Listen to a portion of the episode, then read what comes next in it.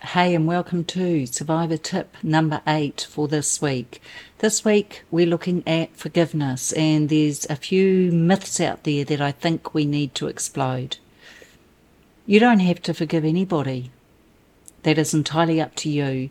As a survivor, you didn't have a choice. As a child, as an adult, you do. Whether you choose to forgive or not doesn't make you less of a person or more of a person, just makes you you. If you feel moved to forgive, go for it. If it doesn't feel right for you, please don't. Don't let anybody ever tell you what you should do with forgiveness. It is entirely over to you. I stand beside you, whatever you choose. You're beautiful survivors and you deserve all the support you can ever get. Please do look after your wonderful selves and like, subscribe and share this video.